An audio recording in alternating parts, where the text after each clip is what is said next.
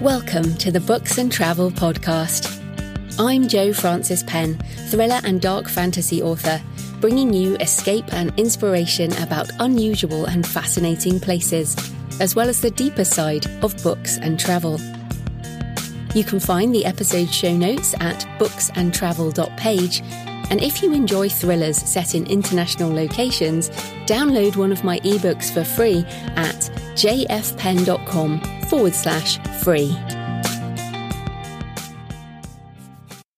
Hello, travellers.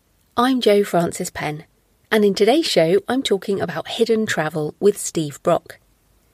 Sometimes it's not the most iconic travel destinations that resonate most with us. Sometimes it's the hidden places and the unexpected moments that echo in our memories many years later. In this episode, Steve talks about how we can cultivate curiosity and blend serendipity with planning to make the most of our travels, as well as finding hidden places closer to home and how we can use the different senses of time to make more of our travel experiences. This is about an attitude to travel, a practice that we need to hone over time, as it can be too easy to be swept up into the must see locations but they might not be the things that we truly value. I really enjoyed our discussion, so I hope this interview gives you some ideas for finding your own sense of hidden travel.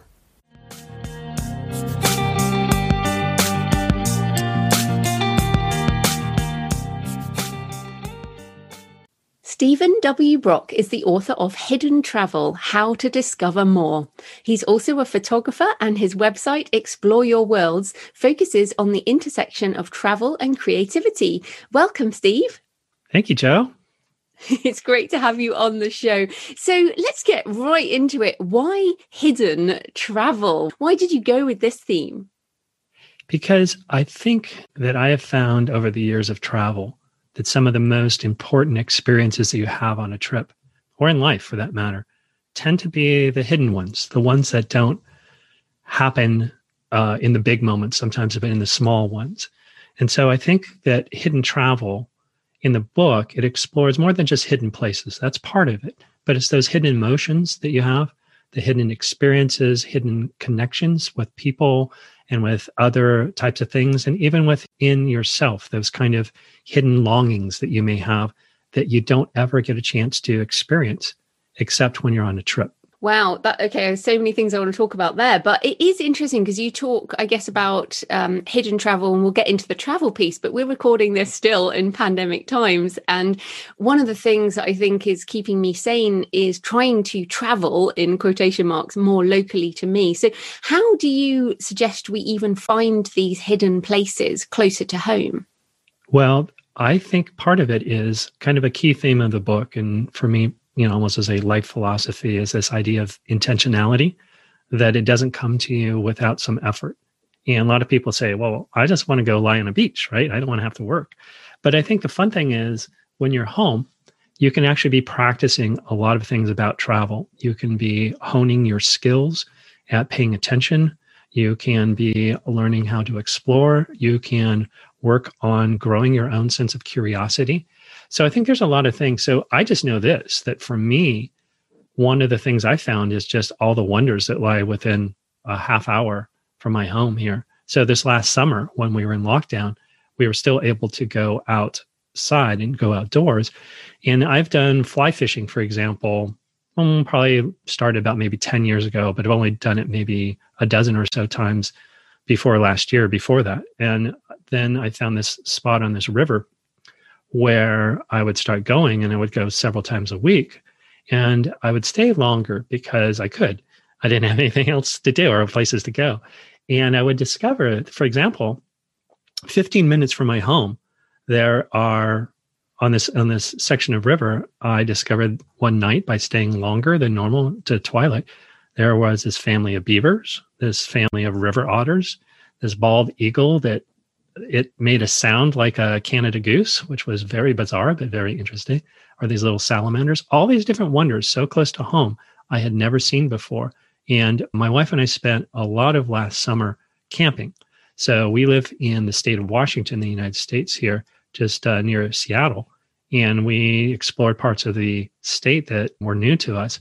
And it was marvelous. I had pretty much the same type of experience in my own state that I get when I go on an international trip. You didn't have the language issues or some of the cultural issues, but there's wonder all around us. And it just takes a little bit of effort and a little bit extra time sometimes to find that. I think uh, you're right about the time of day. I think that makes a big difference. You know, whether you go, normally you walk at a certain time of day and then you change that. So you go early morning and there, there might be the bird song, or like you said, you stayed after dusk and things start to change. And even going out in the dark, in an area that you know very well can make things look completely different. So I agree with you that in fact the pandemic has almost forced us to look more carefully at the places around us. And I, I certainly I, have really got into fungi this hmm. uh, this last year, and I got this app. And instead of just walking past the same logs, it's like, oh, what is that? And right. looking it up on the app and trying to figure out what it is. And I, I definitely didn't do that before. Like I might have taken a picture, but I wouldn't have tried to identify identify what type it was or um, try to figure out the what the Latin name might be and stuff like that. So I think that comes down to your idea of attention, right? It's both attention, but the thing that is to me the intriguing part about it that I don't think we fully appreciate during lockdown is that that's also a form of practice. So, for example, you're learning how to pay attention to the fungi and the things that you didn't really notice before. So I'd be willing to bet that next time you're on an overseas trip or a bigger trip, you're still going to notice those things in a new way and have a deeper appreciation for them. Even though right now it may feel like kind of, well, I'm just doing this because I'm in lockdown. I have nothing better to do.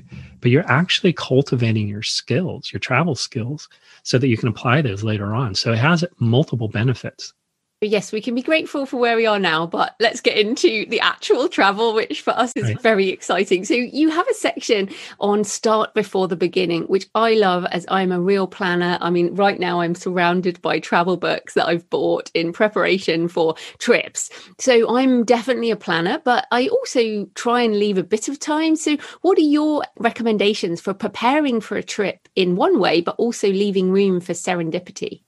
Well, I have the belief that planning, the purpose of planning is to provide peace of mind for most people. I mean, there's some people that absolutely just their favorite part of the trip is planning. And I think that's great. And there's other people who think that planning is just a ball and chain that, that keeps them from experiencing things, their own discoveries. I find that planning helps you to deal with the logistical issues so that it frees you up to discover things on your own. There's a book you may have read it. Uh, the it's called Getting Things Done by David Allen. Oh, and yes, it's really about productivity, course. right? Mm. Okay. So you remember that part in there where he says, write things down. Because when you write things down and you make lists, you don't have to carry them around in your head. And the more you put things, you free your mind up by putting things down into paper or on a computer. It frees you to pay attention better, back to what we were talking about. So to me, the purpose of planning is to get things down so you don't have to be thinking about the logistical issues. I just remember a trip to Ireland once where we were just winging it. We didn't make any reservations and it was just it was great, but we also spent a lot of times hunting down a B&B or a hotel or something like that. Whereas if we had had reservations, uh, you we wouldn't have had that problem.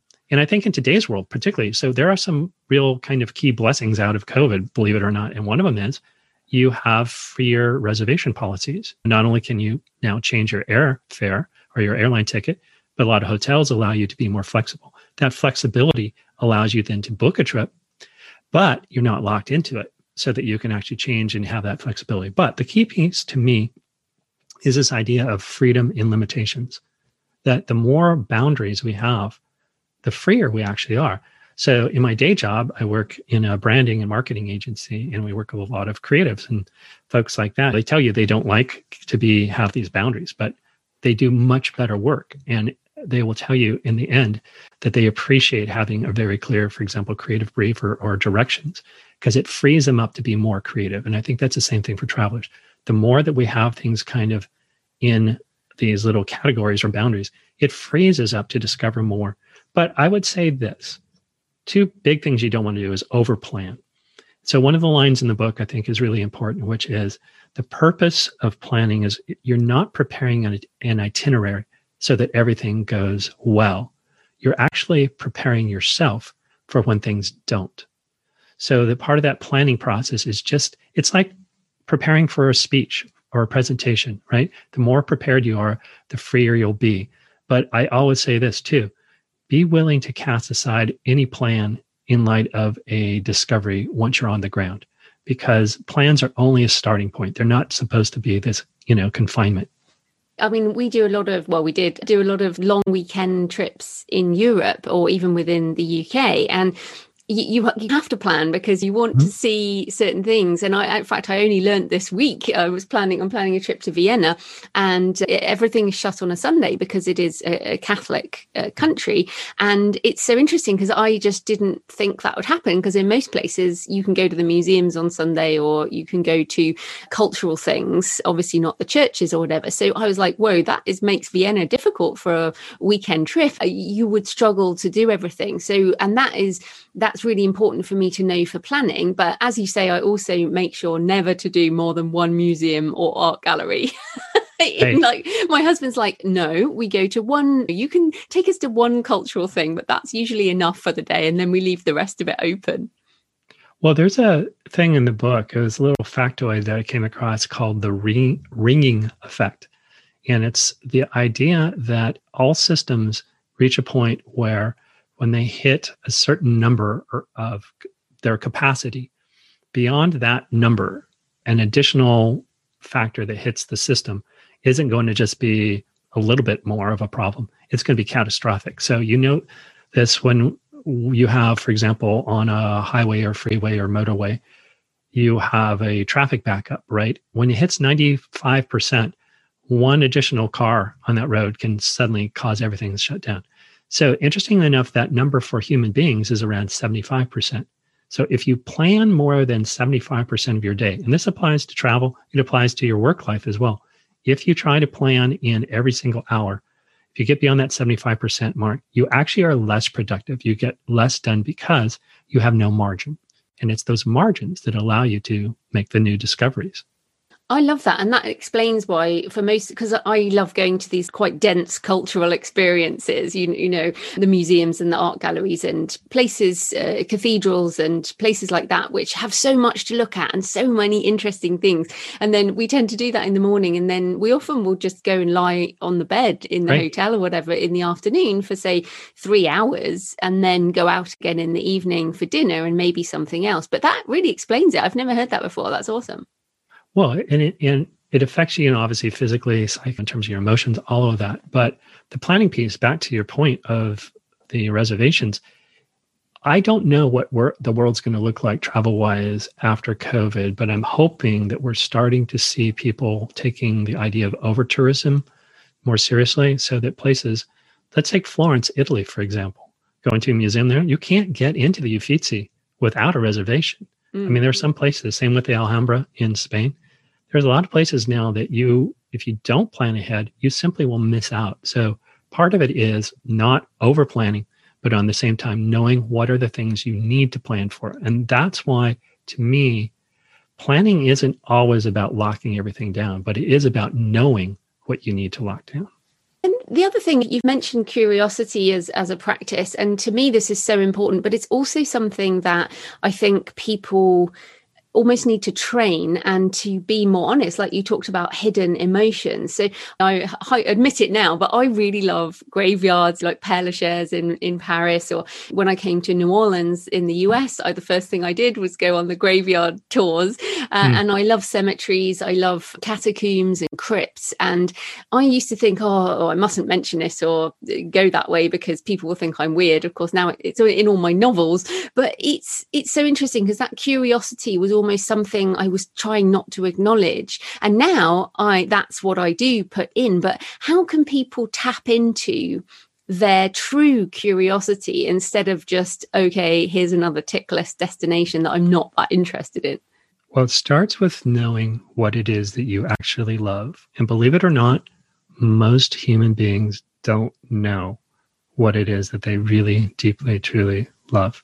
We are, at least in where you and I are in terms of the United States, UK, Western Europe, we're so keyed into distractions that we don't really know what our deep passions are. So, to me, part of the opportunity of COVID is to explore those things that really move you and find out what those are, or at least to get hints of those so you can then explore those more on a trip. So, one of the ways to do that is to think of a trip as a learning laboratory. So, you have this opportunity to explore your interest. I uh, talked to one person who has a friend who, what she does, she loves roller coasters. And so she plans all of her trips around amusement parks around the world. And you think, okay, well, that's a nice little hobby. But the fun thing about that is that she has connected now with this entire community of roller coaster aficionados. And she has found her tribe, if you will. And so part of it has led to not just new places and destinations, but that curiosity has grown into relationships that she really treasures. And she has some great friends as a result of that. So, one thing I think it's important for people to remember is that curiosity is not the same for everybody, nor is any single person curious about everything. I may be curious about, for example, history type of things, as you are, you're curious about cemeteries, but I don't really. I enjoy learning a little bit about biology or physics or things like that, but I'm not as curious as a scientist might be. So, know what it is that you're curious about use your trip as a way to explore that curiosity because it gives you the freedom to practice things you would not do at home. So I may take a cooking class on a trip that I would never take at home, or I may explore a new type of physical activity like kayaking on a trip that I just wouldn't do at home. So use the freedom that you have there from the routine to not only spark that curiosity, but to pursue that curiosity. I, I agree with that. And it's interesting because when I was researching pilgrimage before I went on a, a recent trip uh, for, to Canterbury from London, walking pilgrimage, and I, I read this, and there's no, it's kind of anonymous, um, but it's stranger, pass by that which you do not love.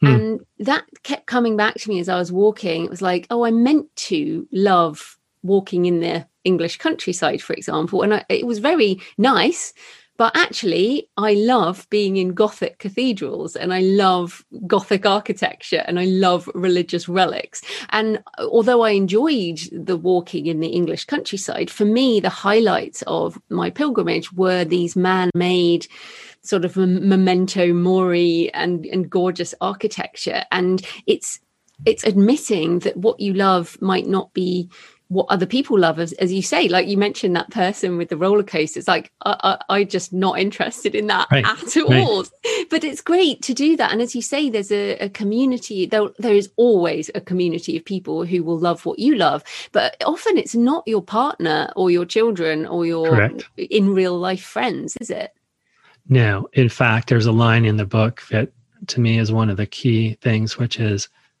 the worst day or the worst place with the right person can be amazing and the best place with the wrong person can be a nightmare right? So mm-hmm. your traveling companion can really affect how you travel and how you experience it. So you really have to work a lot of that stuff out before you go to know what your interests are. So there's a couple things that you can do. If you have different interests you take turns right? So you and your husband, he may not like the museums as much, but you don't spend all your time in a museum. Half the day you do, half the day you don't. You take turns, or you go your separate ways.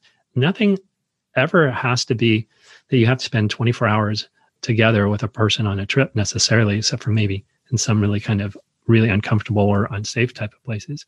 So you can do different do things like that. But going back to your trip, your pilgrimage walk, one thing back to your first question about hidden places, I would say this if I recall right, the two most meaningful experiences you had on that trip were at the beginning and at the end. So one was that kind of it was what a wetlands type of place near the industrial area that you yes, came across. Yeah. Oh, I'm, okay. I'm thrilled that you enjoyed it.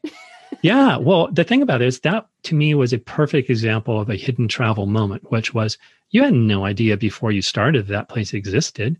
And yet it resonated with you in part because of what you had just come out of in terms of the, the commercial industrial space. It was kind of gritty and kind of ugly. So you appreciated it more as a result of those circumstances. The last one, if I recall, was that moment I think in Canterbury Cathedral, where you were sitting there before the service and watching them kind of practice and just kind of that moment. So you had all the factors going for you of the things you love in terms of the architecture, the space. You had a sense of accomplishment of having made the walk and we're sitting there now enjoying kind of, if you will, the fruits of that. So all those things come together and knowing what those things are and still being surprised by them. That to me is the wonder of travel is you can orchestrate the fact that you were in a, uh, a cathedral, which you like, but the moment itself still surpasses everything. So that's a great, to me, hidden travel moment. Mm, well, and you've done a wonderful job of picking up one of mine. but I wonder, what about you? You've got these hidden places at the end of every section in the book. Any particular hidden places or, or hidden travel experiences that stand out for you as part of your research?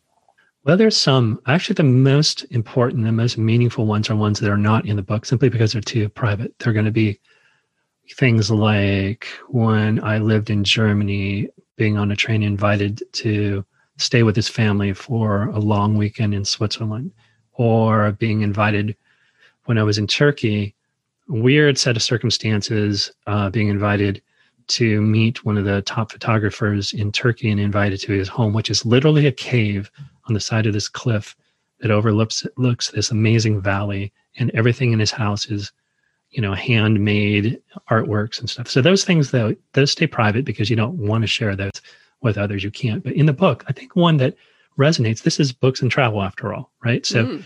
there was that example when this is probably a decade ago. We were in Scotland and we went to dinner at this for us, right, as Americans, the traditional Irish or Scottish, in this case, pub. We had a wonderful dinner there, and that was fun just in doing that. And then you'll appreciate this one, Jo, because we went out afterwards. My my I was with my parents, my two sons, my wife and I. My wife and my mom stayed in the pub. My dad, my two sons went to explore the little town of Glamis. There's not much there, but they have this beautiful cemetery. So it's twilight, or actually just after sunset, and we're exploring the cemetery, and we come across this uh, area, a sign that said St. Fergus's Well. And we go over there, and there's this I mean, it's this little tiny spring, this little pool of water with this metal cup on a chain hung next to it. And it's surrounded by these stones that are all kind of moss covered. And it's just what struck me is to anyone else that looked at that goes like, okay, that's a bunch of rocks and some water. To me, um, I grew up, I worked as a, a, professional magician through college, and I got the love for doing magic when I was in middle school or before high school. And I remember reading the book, The Crystal Cave by Mary Stewart, which is about Merlin the magician.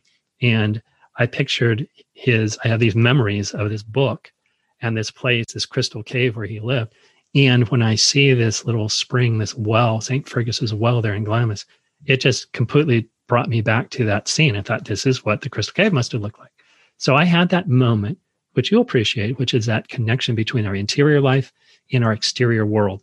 And that all came, you know, rushing together right then. And I think those are the type of moments that resonate most with us when those two things connect that is really interesting because you've chosen there, and I can imagine this. I, I, mean, I've seen many of these ancient wells in in Scottish locations or English locations. These are not particularly dramatic situation but you had an emotional experience there. And like you, you mentioned my experience it, it was called crayford ness and it's an ancient salt marsh that even the romans and before that the ancient british tribes would have walked past. And and uh, these moments of emotion. And what's so interesting so you're also a photographer and you mentioned this other photographer in turkey.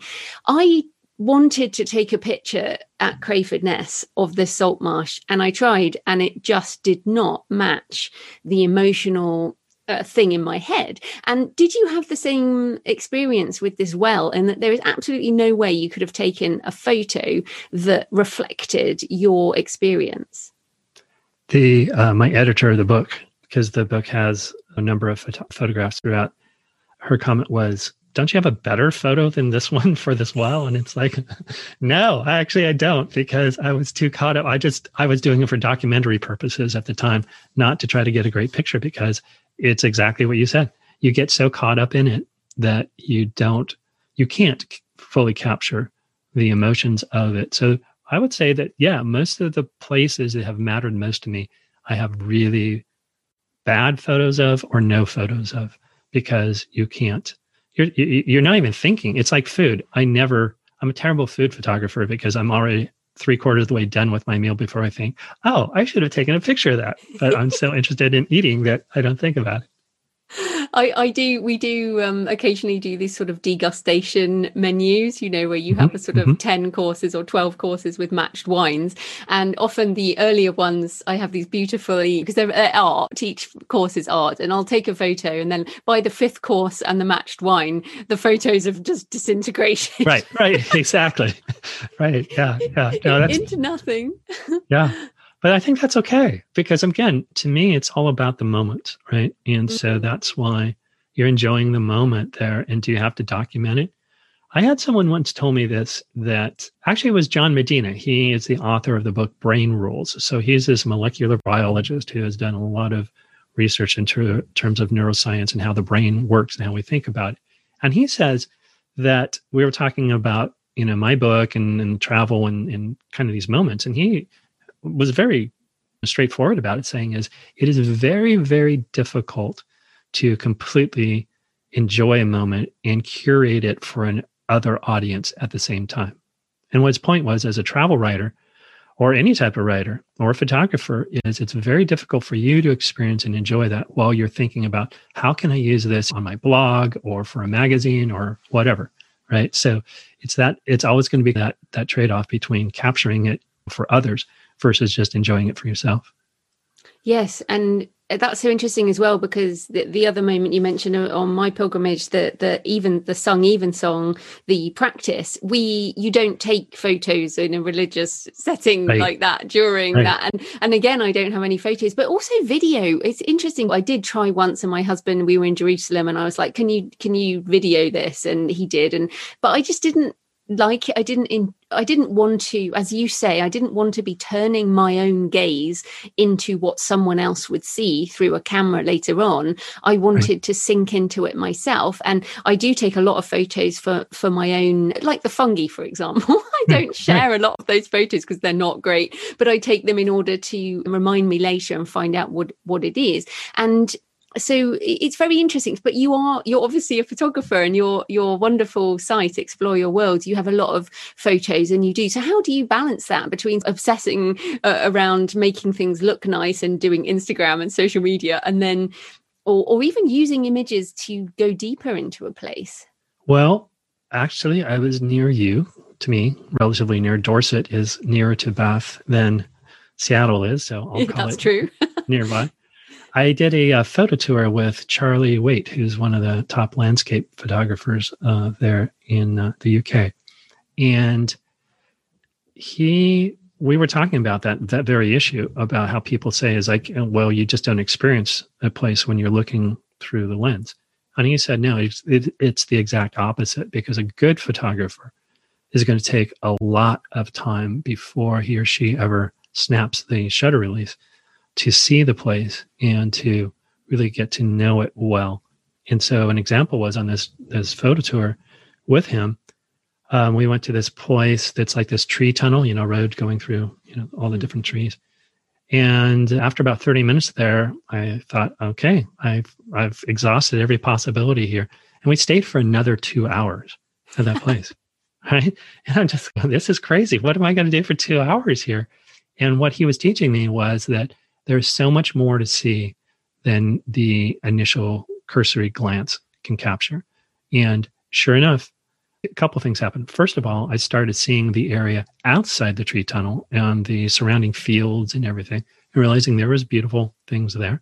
And then by being there for an extended period of time, I was there when this lone bicyclist came, you know, speeding down the road there through this tree tunnel, and it made for a far more interesting photo than it had I just stuck with the original ones that were just about the trees themselves. So, all that to say is, I think photography with intentionality can, can be great. I think that photography without intentionality can actually, yeah, it, it, I mean, you can fall into the stereotypes. I mentioned the Alhambra in Spain. I remember being there and this one young woman. I watched her. I mean, I was fascinated with her because all she did was she would just move from scene to scene and then take selfies.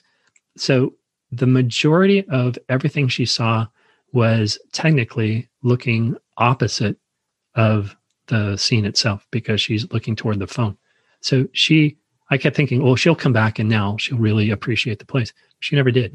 It was all about looking into the phone. So it was just using the beauty of the architecture there just as a backdrop rather than actually appreciating it. So that to me was kind of sad. So I think you can do it, but I mean, everyone has a different, you know, what their interest is there and their reason for being there. So I can't say that was bad. It was just bad for me because to me, she never got a real sense of the place itself. Whereas I went to the Alhambra and then wrote a fight scene there. ah, because I like in my book Gates of Hell that's set mostly in Spain and um, lots in Granada and Barcelona and places. So yeah, it's funny. I I and I have a lot of photos, gorgeous place, obviously, not, but architecture. A lot of my photos are architecture, to be honest, which uh, because it's so beautiful and I find it very hard to describe in words. So that right. kind of helps. But I did um, just coming back on the sense of time there. So you mentioned the two hours in that one place, and you do have a whole section on aspects of time in the book. And this is something I think about a lot at the moment because in this pandemic, time is really weird. It feels like it's been going on forever, and yet also time passes swiftly. And I do measure my life also by the photos in my. I do a photo book every year, and it's like when, as we're recording this, and towards the end of February 2021, I've got barely any photos of this year already, and it's like, what has happened to my time? Every day seems the same. So, how do we use that weird sense of time in in traveling and and has that that happens to you too I, I guess? Oh it totally does. And and this last year is i don't think anything can quite compare to it because you're right. It on one hand covid years like dog years right? One just feels like seven years for everyone. On the other hand it seems like where did 2020 go? So i don't know if there is an equivalent anytime else in our history of that but i know on trips when you travel the tra- time can be actually one of the most hidden factors in a trip, and we don't think enough about it, I believe.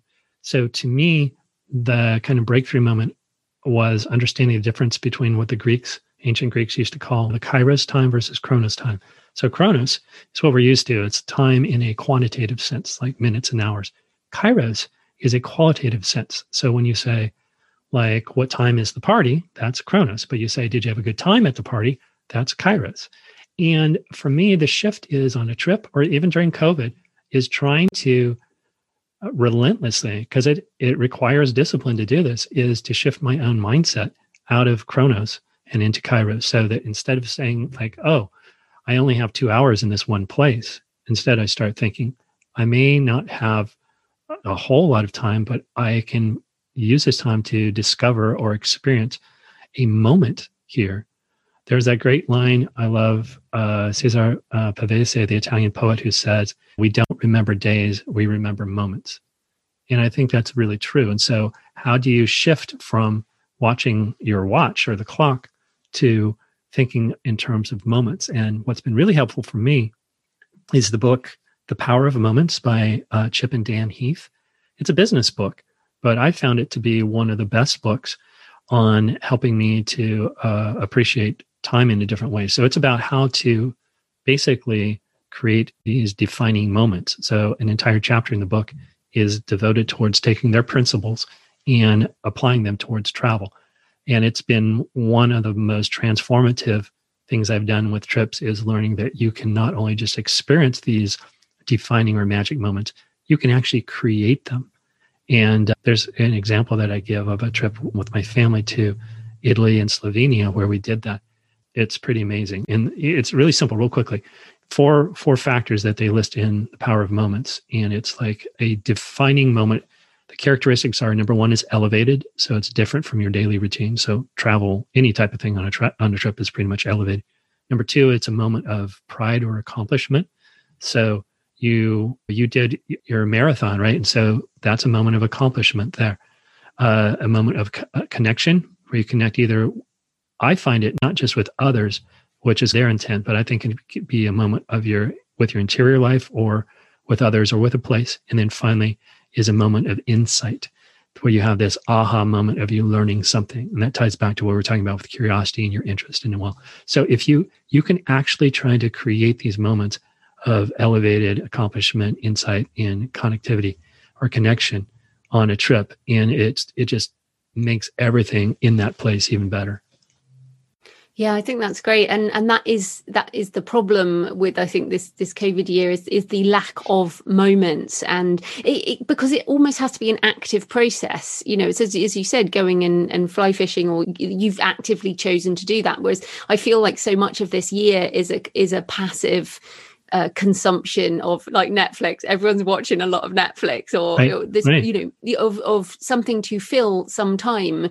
when we might normally be doing something else. And I think that active participation and the active choosing of those moments is is so important. But we're running out of time. I feel like I could talk to you forever. But you mentioned one book there, The Power of Moments, but this is the books and travel show. So apart right. from your own book, what are a few other books that you recommend about about travel. What do you love? What would you recommend?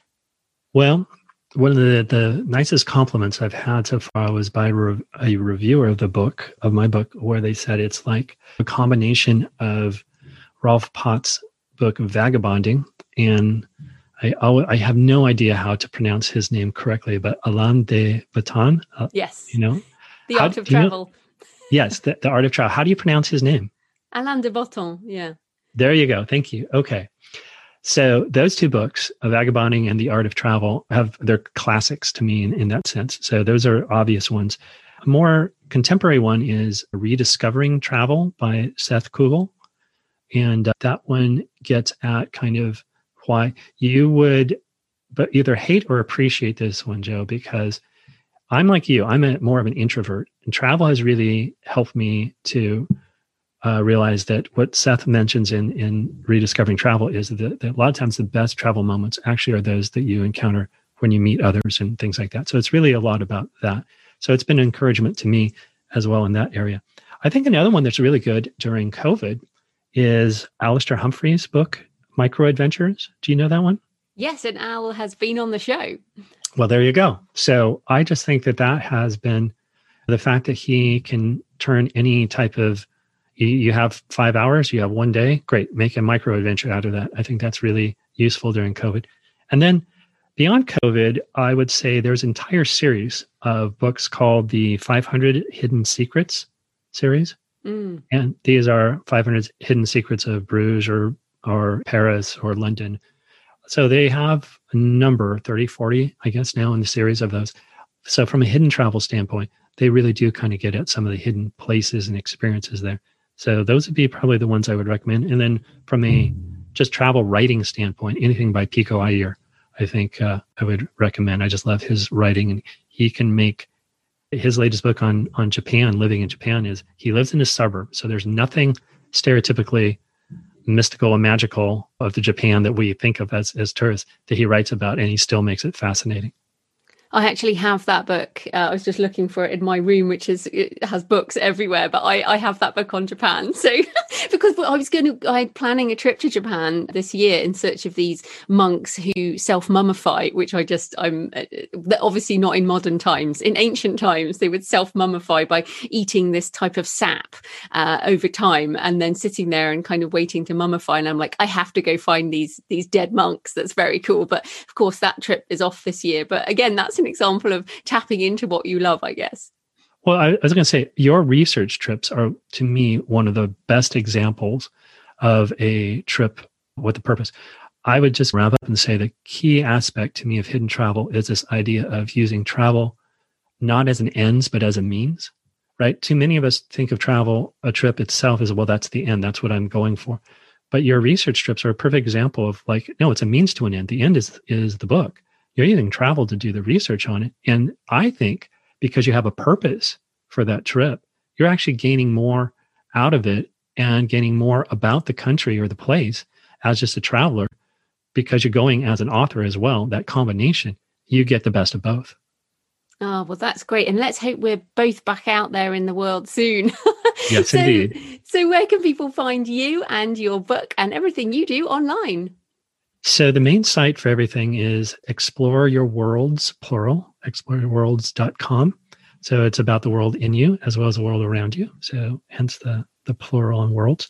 And there's a subsection there for hidden travel where you can find out about the book or Amazon, Barnes and Nobles, most of the places, at least here in the United States, are getting it. The book, uh, yeah, it should be available there. And then other places over time. But at least for now, I know that it's on Amazon. Uh, Brilliant. Least. Well, thanks so much for your time, Steve. That was great. Great. Thank you. Thanks for joining me today on the Books and Travel podcast. I hope you found a moment of escape. You can find the episode show notes at booksandtravel.page. And if you enjoy thrillers set in international locations, download one of my books for free at jfpenn.com forward slash free. Happy travels until next time.